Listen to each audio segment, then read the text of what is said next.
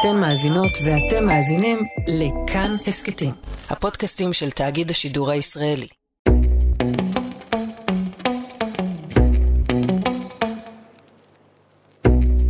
היי יוש, היי, שלום וברוכים השבים לעוד פרק של יפי נפש, פרק שלוש במספר, וואו. מרגש. האמת שממש מרגש. מה שלומך השבוע רועי?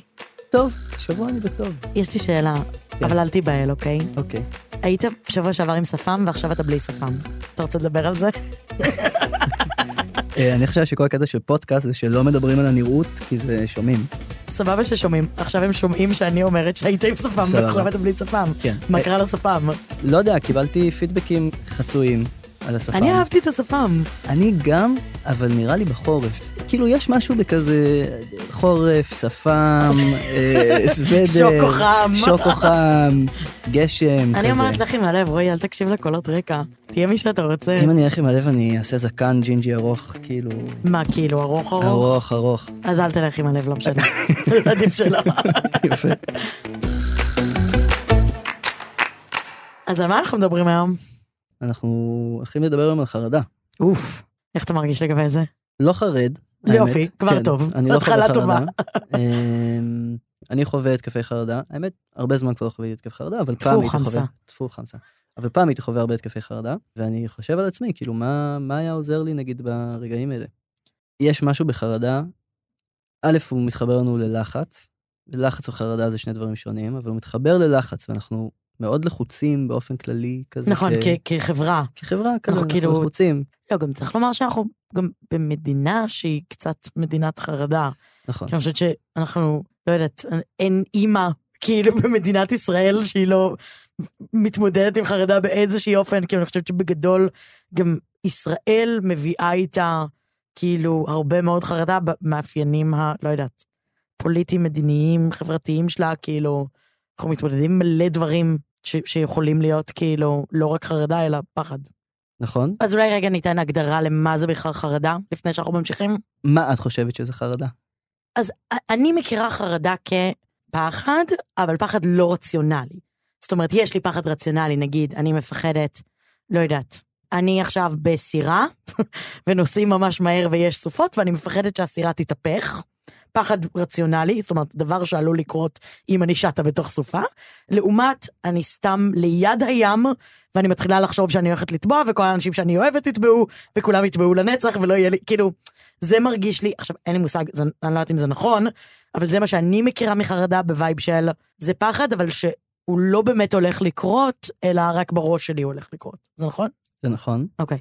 אבל אולי תסביר את זה יותר טוב ממני? דווקא הסברת את זה ממש טוב, אבל יש. אני, אני אגדיר את זה כ, כתחושה באמת של פחד ממש חזק, שמשהו רע עומד לקרות. זה סוג של מחשבות על, על, על איום שהוא, אנחנו באמת מאמינים שהוא אמיתי, כאילו באמת הולך להתקיים, והיא שונה מפחד, כי זה פחד מדברים שלאו דווקא יכולים לקרות. תן לי דוגמה.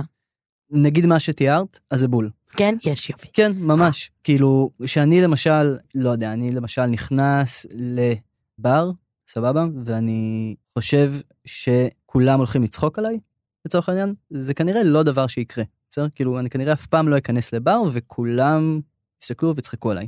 וחרדה ספציפית, מה שמגדיר אותה, זה גם דבר שהוא מונע מאיתנו משהו בתפקוד. זאת אומרת, הוא לא רק הפחד עצמו, גם נלווה לזה איזשהו דבר שמשתק אותנו, מפריע לנו לתפקד בצורה שהיא טובה לנו. אוקיי, אבל נגיד, הדוגמה עם הבר. האם זה לא פחד רציונלי? זאת אומרת, זה, זה פחד לא רציונלי שכולם יצחקו עליי? מה, מה את חושבת? איך הוא אוהב להחזיר את השאלות.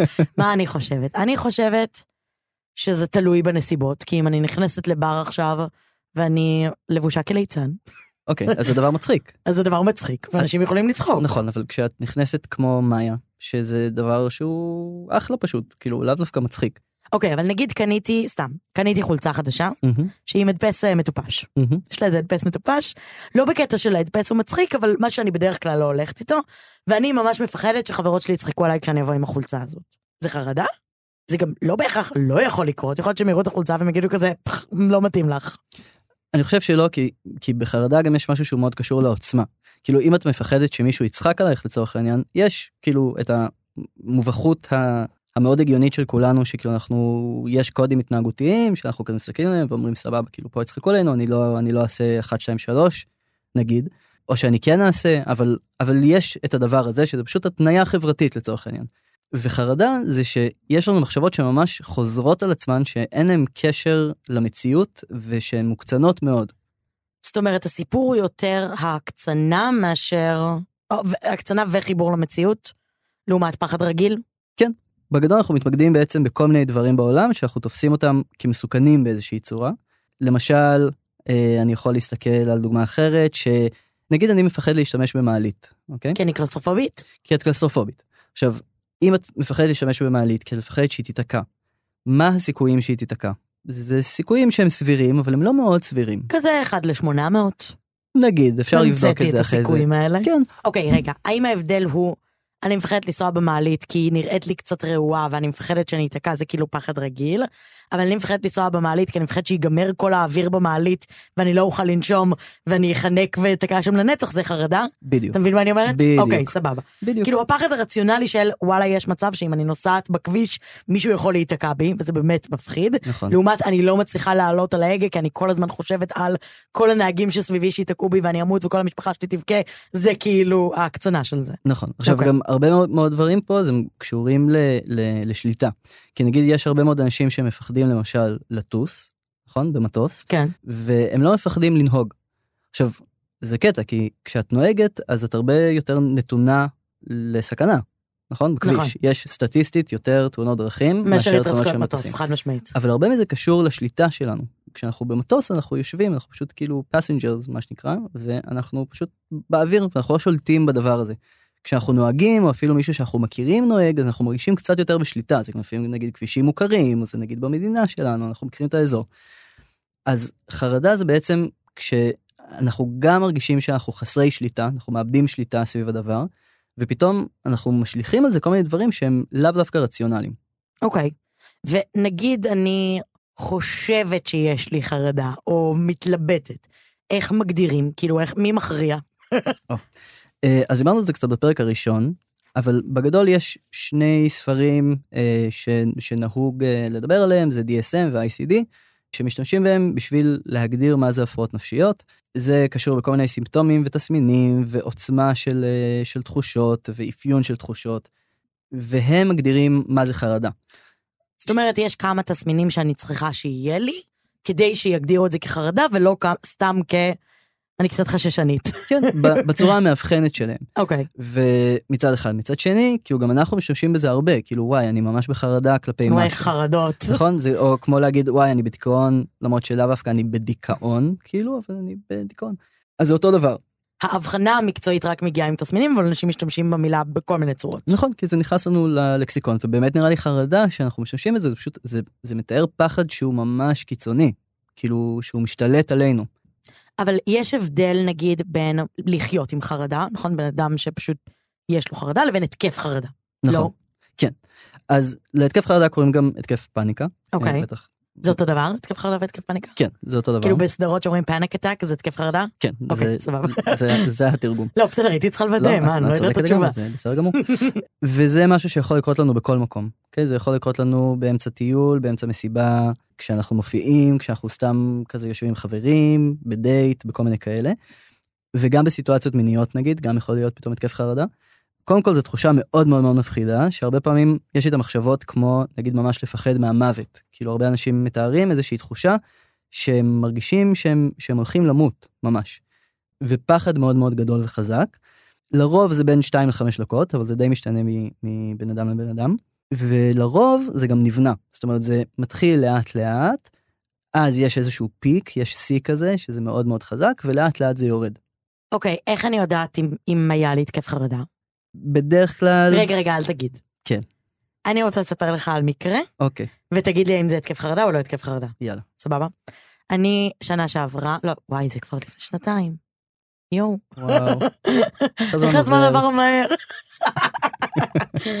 אז אני לפני שנתיים הקלטתי איזה פרק לפודקאסט, ונסעתי לכבודו לבנימינה, אז הייתי בסביבה זרה. נסעתי ברכבת, גם סביבה זרה, הכל היה זר. והגעתי להקליט, והקלטתי פרק אחד, ובין שני הפרקים, פתאום הרגשתי קווץ' ממש חזק בבטן, ומין צפצוף ארוך בראש, שכזה טו ארוך. שמעת את זה ממש? כן ולא, לפרקים, זה כאילו דהב וחזר, שכאילו אין לי כלום בראש. סבבה? כאילו אין, כאילו אני צריכה לדבר ולא יוצאות מילים, ואין לי מה להגיד, וכל דבר שאני אומרת הוא לא מעניין, וזה יהיה גרוע ונורא, וכל האנשים פה כאילו ישנאו אותי, ויכעסו עליי ויצחקו עליי, ואז היה לי ממש קשה לנשום, ואמרתי שאני צריכה רגע, אז יצאתי החוצה, והתיישבתי על הרצפה ישר, כאילו הייתי צריכה רגע להרגיש את הרצפה. והיה לי ממש קשה לנשום, והתקשרתי לחבר שלי, ואז הוא הרגיע אותי בטלפון ואמר לי לנשום עמוק, ונשמת, ניסיתי, הייתי כזה, כזה, ואז שתיתי כוס מים, ונרגעתי, ולקחתי עוד כמה דקות, וחזרתי להקליט. וכל תחילת הפרק בכיתי. אוקיי. את זוכרת מה הרגשת? אה, כזה רגש. חוסר אונים, אני חושבת. Um, הרגשתי מצוקה, כאילו, כאילו אני כלואה. כאילו האוויר נגמר בחדר, כאילו הכל סוגר כזה, um, ושכולם מסתכלים עליי, ולא רציתי שיסתכלו עליי בכלל, בגלל זה נראה לי התיישבתי על הרצפה, לא רציתי שיראו, רציתי להתכרבל כאילו. Um, מה עוד הרגשתי? נראה לי שבעיקר זה, זה כאילו איזה מין, אין לי אחיזה כזה. אה, נשמע לי כמו התקף חרדה. יש, ding ding ding כן. ding. במה זכיתי? אז במה זכית זה דווקא שאלה מעניינת, כי נראה לי שהרבה פעמים כשמדברים על התקפי חרדה, אז אומרים, אוקיי, אם יש, אם חוויתי התקף חרדה, אז אני עכשיו מאובחן עם חרדה. אז אני לא תופסת את עצמי כבן אדם חרדתי בגדול. זאת. אומרת, זה לא דבר שבמהלך היום-יום שלי, זאת אומרת, יש נקודות ספציפיות שאני יכולה אולי לחוש איזו חרדה כלפי סיטואציה מאוד ספציפית, אבל זה לא דבר שמלווה אותי בחיים שלי, או שאני מרגישה שמעיק עליי, או, או מונע ממני לעשות דברים בשום צורה. אז כנראה, ושוב, אני לא, אני לא מאבחן אותך אל פה. תאבחן אותי, לא אסור מאבחן, לך. אני לא... אסור אני לך, אתה לא- חבר. לא עושה, חבר מנסה. לא מאבחן חבר. נכון. אבל אה, כנראה שלא היית מאובחנת מאובחנת. אה, עם חרדה, כי זה לא דבר שהוא מפריח לתפקוד באופן אה, כללי בחיים. וזה לא דבר שהוא חוזר על עצמו בתדירות כזאת גבוהה. כאילו לא, זה זה- חלק מהתסמינים באמת שאמרתי. זה כאילו פעם בודדת, זה פעם אחת, ולא היה באמת, כאילו, אז אני לא חווית זוכרת. התקף חרדה, וחווית פחד מאוד מאוד גדול. את זוכרת, מה, מה נגיד עכשיו בדיעבד, מה היה הדבר שגרם להתקף חרדה הזה? שלא הגעתי מוכנה. אוקיי.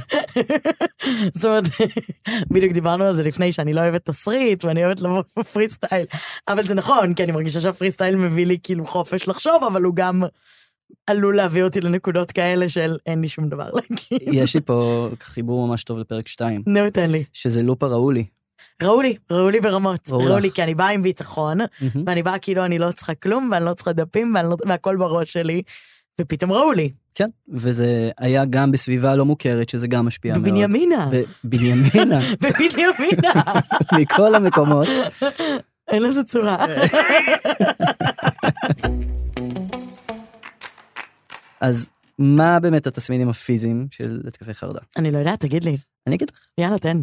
מה אנשים לרוב מתארים? מתארים דופק מואץ, קשיי נשימה, כמו שתיארת, הזעה, כאבים בחזה, בעיות שינה, כאבי ראש, עייפות, שרירים דפוסים, כאבי בטן, הקאות, חלקים מסוימים מרגישים רדומים בגוף או רועדים במיוחד.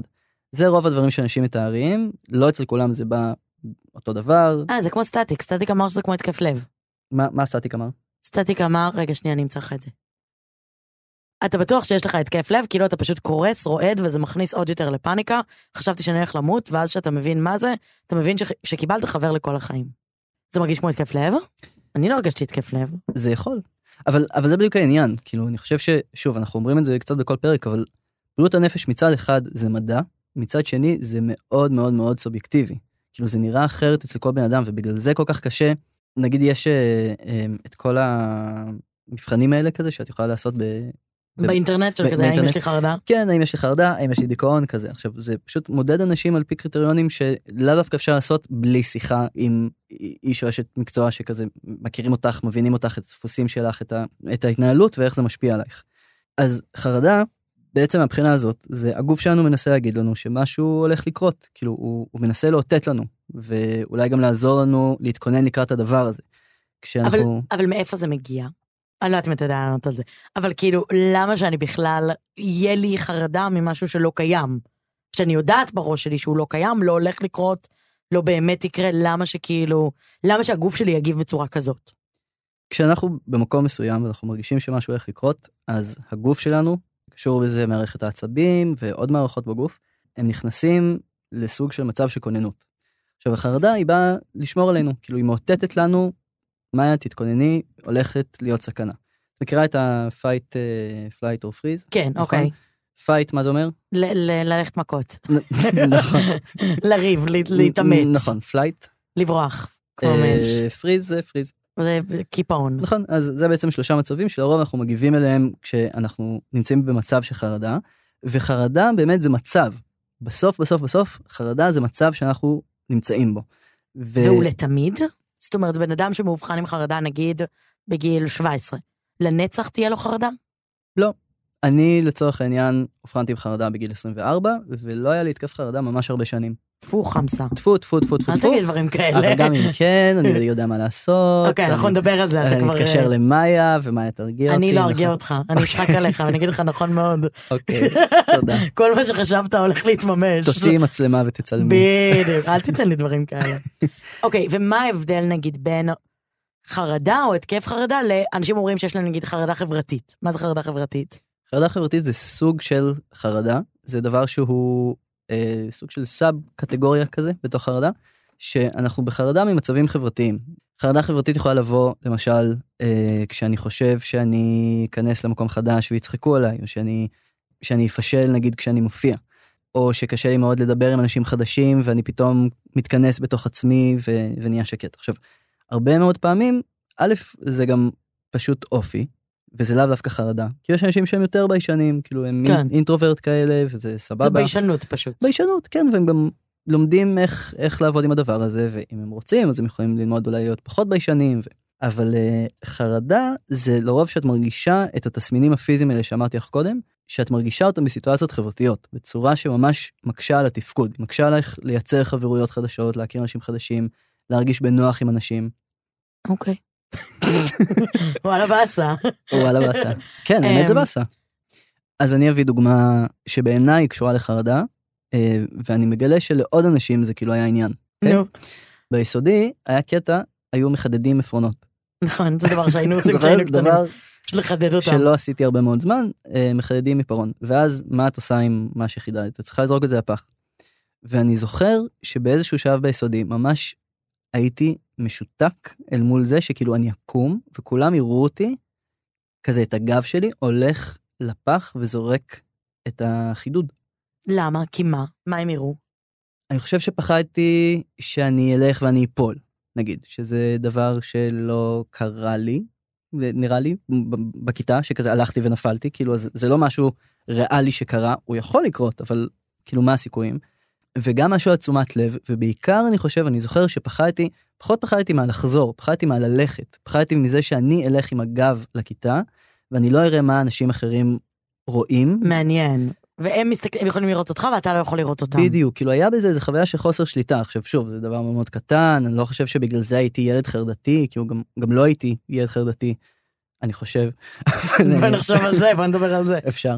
אבל זה סוג של חרדה שבעיניי היא כן קצת קשורה לח... לחרדה חברתית, ואני חושב שהרבה אנשים חווים את זה בכל מיני סיטואציות בחיים, כאילו גם אנחנו יכולים נגיד, אה, לא יודע, אנחנו נגיד נכנסים למסיבה כאילו באיזה מועדון, ואנחנו בטוחים שכולם מסתכלים עלינו ועל מה לבשנו, ו- ו- אה, ומדברים עלינו ויורדים עלינו. עכשיו, זה דבר שיש אנשים שחווים את זה, יש אנשים שלא, כיף גדול למי שלא, ומי שכן, אז אני חושב שהבעיה שם זה לא החרדה עצמה. זאת אומרת, זה לא התחושה עצמה, זה אם זה ימנע מהבן אדם ללכת נגיד למסיבה, שהוא רוצה ללכת למסיבה בגלל החרדה. זאת אומרת, רק ברגע שזה עוצר את התפקוד שלי, וכאילו מונע ממני לעשות דברים שאני רוצה, אז זה בעיה? כן, כאילו נגיד אני ממש, אה, מין דיברנו על זה קודם, אני נגיד גם לפודקאסט, אני כזה אוהב לה- להדפיס לי טבלאות עם דברים שאני רוצה להגיד וכזה. עכשיו, אם הדבר הזה היה נוצר מתוך פחד שלי לפשל ולהגיד, ואז נגיד לא הייתי עושה פודקאסט, אז כדאי שאני אטפל בזה. אם תכלס מה שזה גורם לי לעשות זה קצת להתרגש מאוד וכזה לסדר יפה בפונטים יפים כאילו את, ה, את הדף ולהיות יותר קפדן כי לי זה עוזר, יאללה. כל עוד זה לא מונע ממך באמת, כאילו, כן, האמת שזה זה כן, הגיוני. השאלה היא, שוב, השאלה היא, האם הדבר הזה זה משהו שאני יכול לחיות איתו בשלווה יחסית? כאילו, האם זה משהו שאני יכול להגיד, בסדר, כאילו, זה מי שאני, ואני לא, לא עושה דברים בגלל זה, אולי פשוט יש לי מודעות גבוהה לעצמי. או שזה באמת מונע ממני רגעים של אושר, לצורך העניין. מעניין. פחד במה זה גם חרדה חברתית?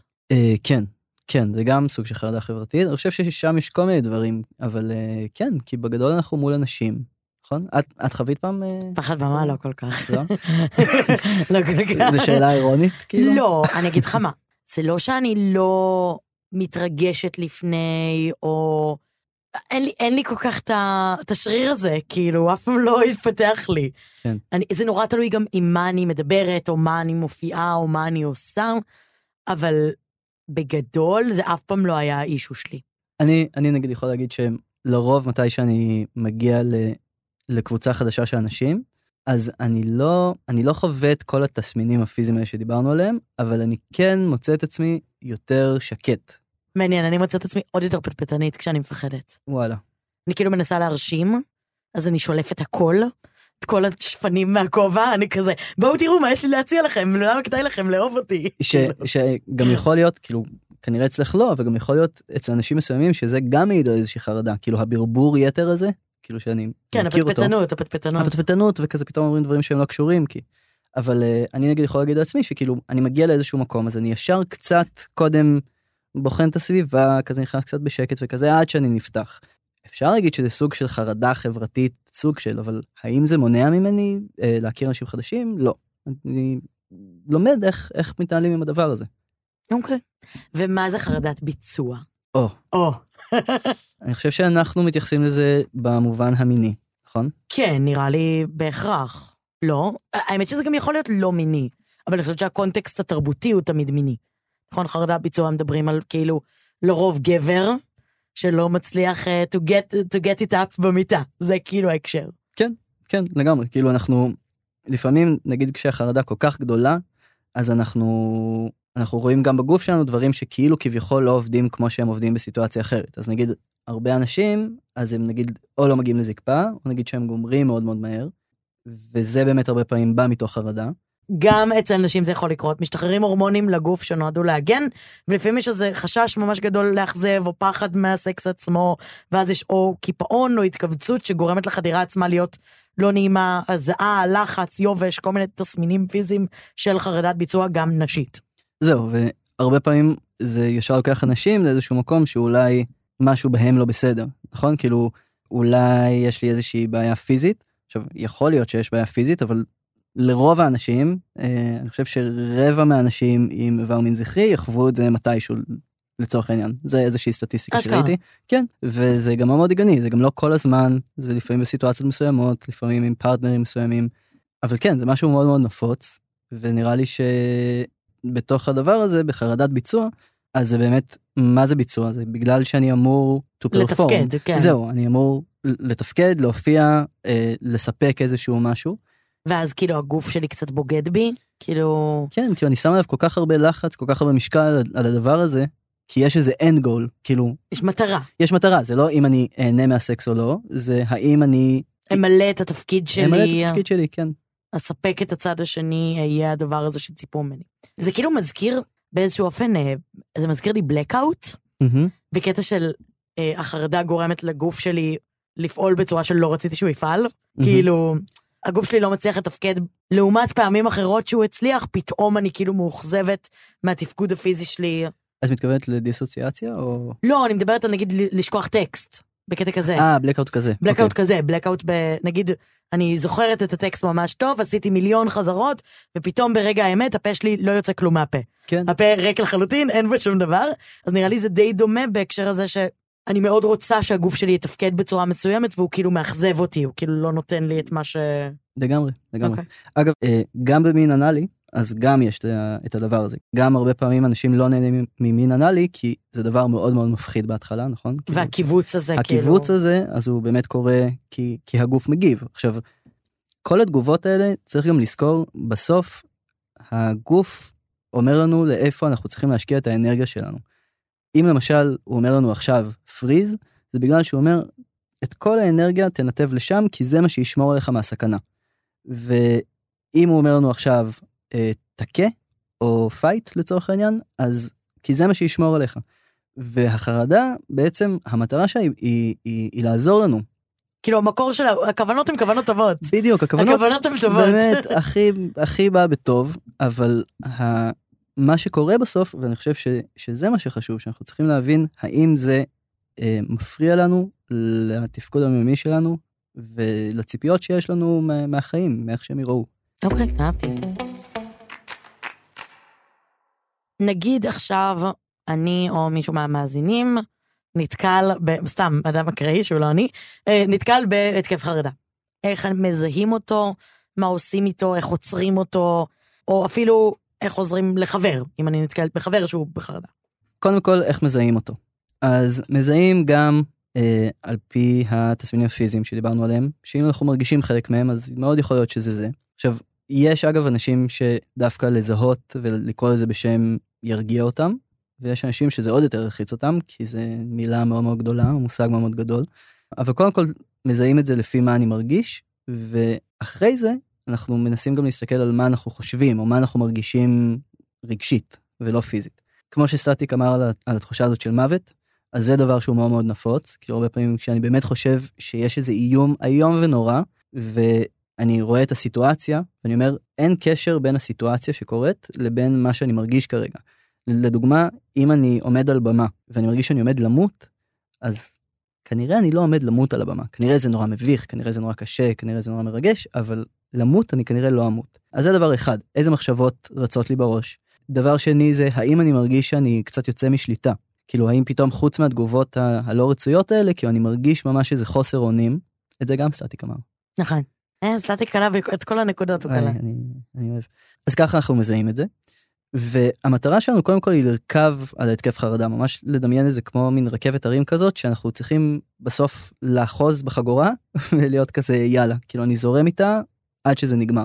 אבל לא להתנגד לה, כי כשאנחנו מתנגדים לה, אז אז אנחנו נכנסים ללופ הזה של, רגע, וואי, fuck, אני בהתקף חרדה. זה התקף אני- חרדה על ההתקף חרדה. התקף חרדה, או לאכול סרט על זה שאתה אוכל סרט. אוי ואבוי, זה הכי גרוע, לאכול סרט על זה שאתה אוכל סרט, הכי גרוע. וואו, ביי שזה יהיה השם של הכל. של הכל, של הלהקה כן. שלנו.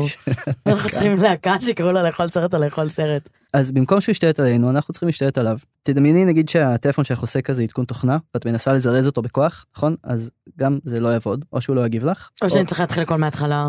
כן, וזה חבל מאוד, נכון?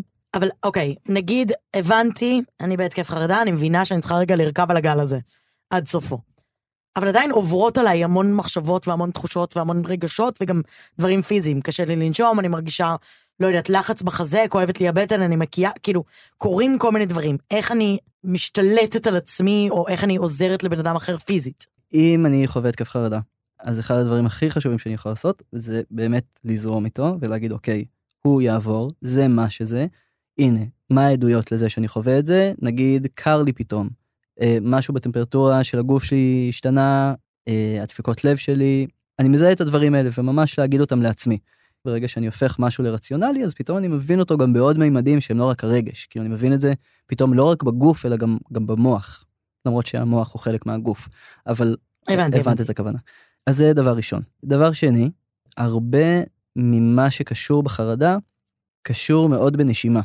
כי כשאנחנו נושמים, עובר לנו חמצן בדם, אז זה משפיע לנו על כל מיני מערכות בגוף, וזה משפיע על מערכת הרגיעה שלנו. ובגדול, ברגע שאנחנו נושפים החוצה האוויר, אז ככה אנחנו גם מתחילים לאזן את הגוף.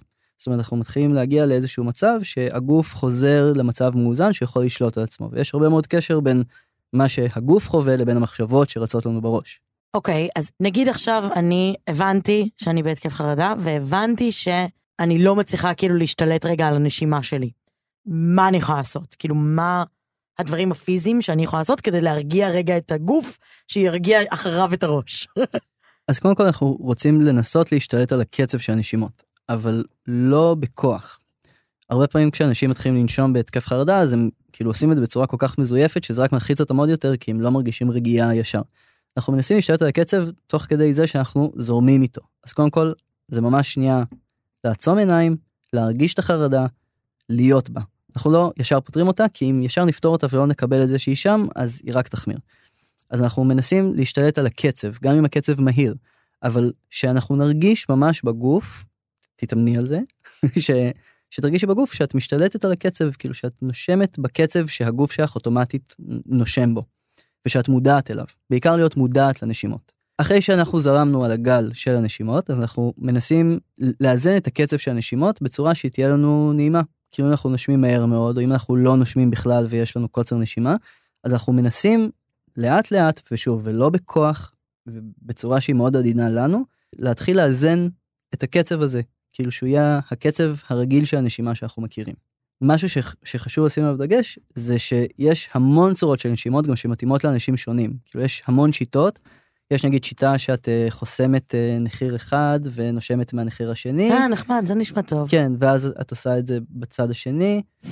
כן, את נושפת בצד השני, וזה סוג של מאזן את החמצן שנכנס ויוצא. נשפתי עליכם. אני נשפתי עליכם. ואיך נרגעת? נכון? עכשיו אני רגועה ברמות. אז יש אנשים שזה עובד להם יותר. יש אנשים שעובד להם לנשום עמוק, ואז לנשוף עמוק. יש אנשים שדווקא הנשימה הזאת מאוד מלחיצה אותם, אז נגיד שמים יותר דגש על הנשיפה. כל הדברים האלה הם, הם חשובים כי אנחנו צריכים לראות מה מתאים לנו. אוקיי, okay, ונגיד מישהו, כי אוקיי, אני רואה מישהו לידי במצוקה, והאינסטינקט שלי הוא להגיד פשוט לנשום, פשוט לנשום, מה, פשוט לנשום. עכשיו, ברור לי שזה לא עוזר. אז השאלה היא מה אני יכולה... דווקא בטון הזה. בטון הזה הוא טון מעולה, מרגיע מאוד. אנשים בטוח ישמחו, אדם בהתקף חרדה בטוח ישמח. מי פשוט לנשום, מה הבעיה? אז השאלה היא מה אני יכולה לעשות כדי לסייע, ואיך אני יכולה לעזור. אז קודם כל, צריך לזכור שהתקף חרדה זה דבר מאוד, אה, מאוד חשוף. כאילו יש איזו חוויה מאוד חשופה כזאת, כאילו קצת, קצת ערומה. נכון. כי אנחנו לא שולטים בעצמנו. אז נראה לי דבר ראשון זה להבין שהבן אדם נמצא כרגע במצב שהוא מרגיש לו באמת סוף העולם, אז בטוח לא להגיד לו להירגע, בטוח לא לעשות מזה דרמה עוד יותר גדולה. זה, זה קצת הגישה שאנחנו רואים אליה, אנחנו חייבים לבוא בגישה של אמפתיה ולהיות כזה, אוקיי, אני איתם. זה בסדר לשאול מה את צריכה? בקטע ש, שהתגובה... זה סבבה שאני קרובה, זה סב... להתרחק פיזית, אז קודם כל לדבר לקרוא, יותר חלש, כאילו... אז קודם כל לקרוא את השפת גוף. יש אנשים שממש צריכים שיחזיקו אותם בהתקף חרדה, כי הם מרגישים מאוד מוגנים. יש אנשים שצריכים, שהם, שהם לא יכולים שיחזיקו אותם, כי הם לא יכולים ש, שתהיה אפילו בקרבתם. בטוח צריך לא להשאיר לבד. זה דבר ממש חשוב. אה, לא להשאיר לבד, גם אם אנחנו כאילו מסתכלים מהצד, כי הבן אדם ממש מבקש שנלך, אז אנחנו שם, בסדר? זה דבר אחד. דבר שני זה באמת להדגיש את זה שאנחנו איתו או איתה, אנחנו לא הולכים לשום מקום ואנחנו נעבור את זה איתם ביחד. אנחנו צריכים לנסות לשמור על טון שהוא יחסית מרגיע, בשביל לא להלחיץ עוד יותר, כי אפילו ברמה הפיזית, כאילו הגוף שלנו מאוד מגיב לכל גירוי חיצוני, כאילו אם, כן. אם פתאום צועקים זה יכול רק, רק, רק להגביר את ההתקף חרדה. אנחנו מעלים למודעות אצל, אצל החבר או החברה את זה שהם חווים התקף חרדה, ושהוא יעבור ושיש לו סוף. זה דבר מאוד מאוד חשוב. כאילו עוד קצת וזה יעבור, ממש קצת כמו, כמו שעושים בלידה נראה לי. כאילו אני לא יודעת, לא ילדתי. לא, אני, אני גם לא, אבל רק יש... רק נולדתי. אבל ואיך זה היה? היה מדהים, היה חוויה מדהימה, ממש טוב. לא, וכמו שיש כזה סרטים אה, על לידה וכזה, עוד קצת, עוד קצת אני רואה את הראש, ככה. כאילו עוד קצת, עוד קצת זה יעבור. כי ברגע שאנחנו יודעים שיש לזה סוף, אז זה כבר מוריד איזשהו אלמנט של חוסר ידיעה, כאילו איפה אני נמצא. ואז אנחנו בעצם מנסים להישט על, על הקצב של הנשימות ביחד. אז אנחנו נעשה תרגיל, הצעה. כן. אני רוצה תרגיל, אפשר לעשות אותו עכשיו? יאללה, כן. יאללה, תן לי בתרגיל. אז אנחנו נעשה דבר שקוראים לו נשימות 478. 478. כן. אוקיי. המטרה היא בגדול להשתלט על הנשימות ולהכתיב את הקצב בצורה שתרגיע את הגוף שלנו ונגיע לא, לאיזשהו ויסות, כאילו שכן לאט לאט נגיע לאיזון. קצת כמו מה שאמרנו עם לסתום נחיר אחד, עוד שיטה. בדיוק. אוקיי. כן, זו עוד שיטה שכל אחד יבדוק מה נוח לו. אז ככה, אנחנו מנסים לשבת עם גב ישר. הגב שלי ישר. יפה, הוא באמת ישר, אני mm-hmm. עד. להסתכל על נקודה אחת בחלל. מסתכלת. לנשום נשימה עמוקה למשך 4 שניות. להחזיק את האוויר 7 שניות.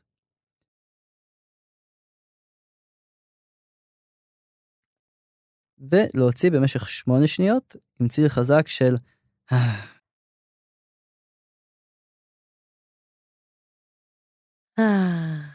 הסיבה ש- שקוראים לזה 478 לצורך העניין זה באמת כי אנחנו מנסים לנשום עמוק, אבל לא להכניס יותר מדי חמצן לתוך הגוף, להחזיק אותו רגע, ההחזקה הזאת הרבה פעמים היא באמת מייצרת איזושהי תחושה של רגיעה, והדבר המרכזי הוא דווקא בנשיפה, כאילו דווקא להוציא את כל החמצן הזה, את האובר חמצן שיש לי אה, בתוך הגוף, להוציא אותו החוצה. אוקיי, אז נראה לי, נראה לי אני על, נראה לי אני סבבה. אני חושבת שגם אני אהיה, אני אהיה טובה. אני אהיה טובה לצד מישהו בהתקף חרדה, ואני חושבת שכאילו, שאני אצליח לעשות את זה. באמת, אני, יש לי נוכחות די מרגיעה כשאני לא בלחץ בעצמי. כאילו, כשאני הסיידקיק, אני אחלה. איך אפשר, נגיד, למנוע מראש, או להיות מוכנים לקראת? כאילו, אולי יש דרך פשוט לוותר על התקף חרדה מראש? אני חושב שלא, אוקיי, בסדר, legit. נראה לי. legit. תשמעי, ההתקף חרדה בגדול הוא תוצר של משהו, כאילו ככל שאנחנו גם חיים חיים שהם יותר מלחיצים ויותר שמים אותנו במצבים שמעוררים חרדה, אז אנחנו נחווה יותר התקפי חרדה. ככל שנטפל בעצמנו יותר ונדאג לזה שטוב לנו ואנחנו אוכלים טוב, אנחנו ישנים טוב ואנחנו בסביבה שנעימה לנו יחסית, אז גם נחווה את זה פחות. כן צריך להגיד א', שזה דבר מאוד פיזי גם. נגיד, גם אצלי החרדה שלי היא, היא קשורה לגנטיקה בהרבה צורות. אז אה, יש לזה איזשהו מרכיב גנטי, אבל הרבה מזה הוא גם סביבתי. זאת אומרת, אם למשל אני גדל בסביבה שהיא מאוד חרדתית, אז יכול להיות שזה גם מאוד יעבור אליי.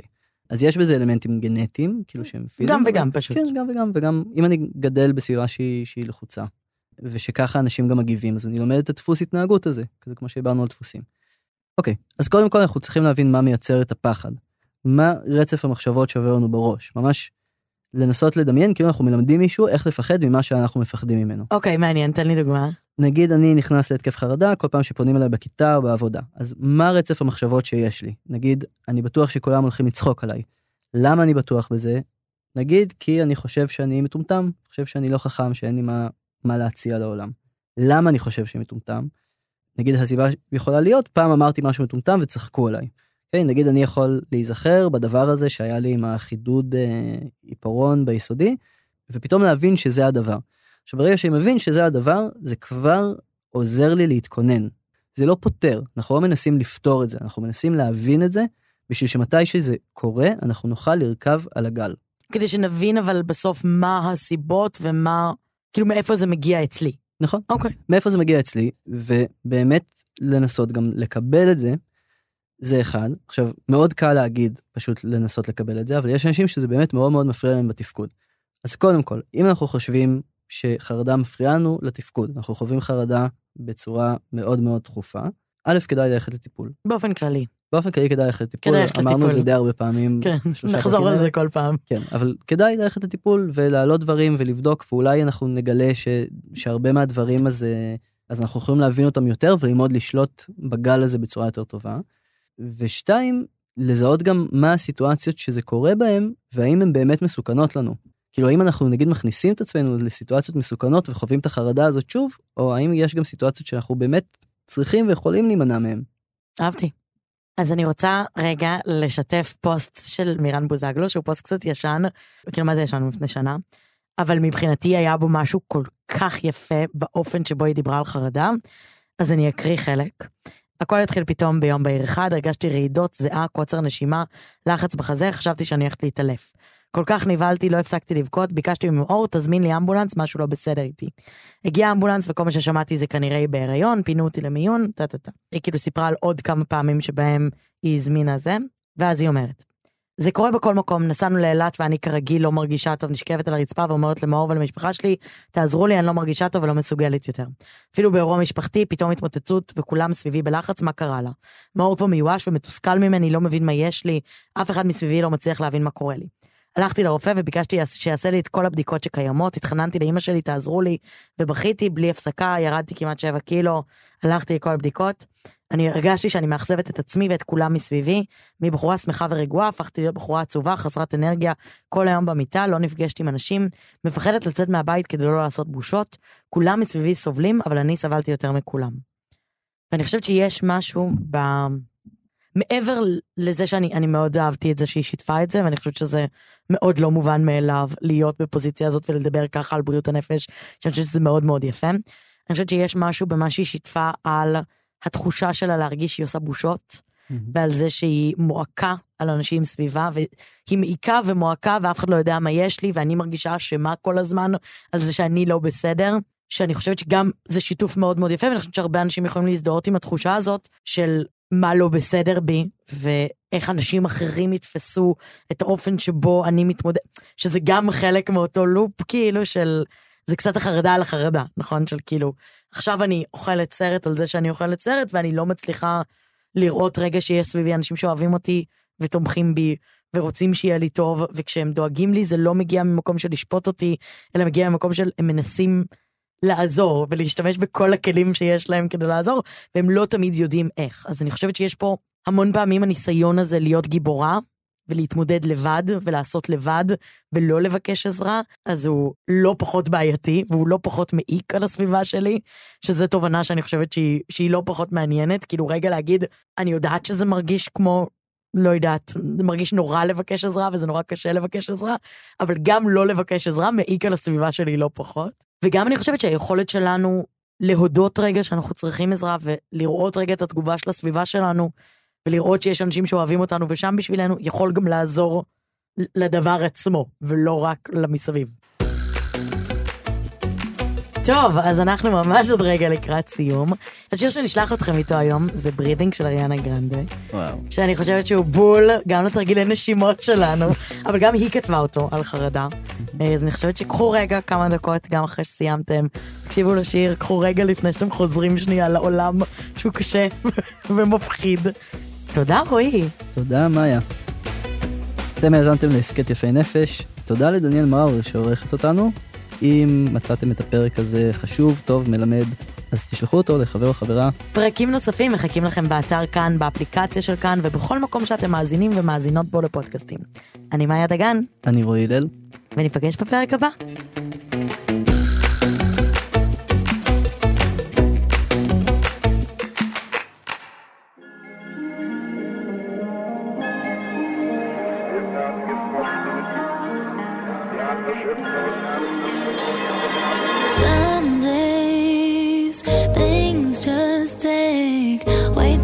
Of my energy. I look up and the whole room's spinning. You take my cares away. I get so overcomplicate. People tell me to medicate. Feel my blood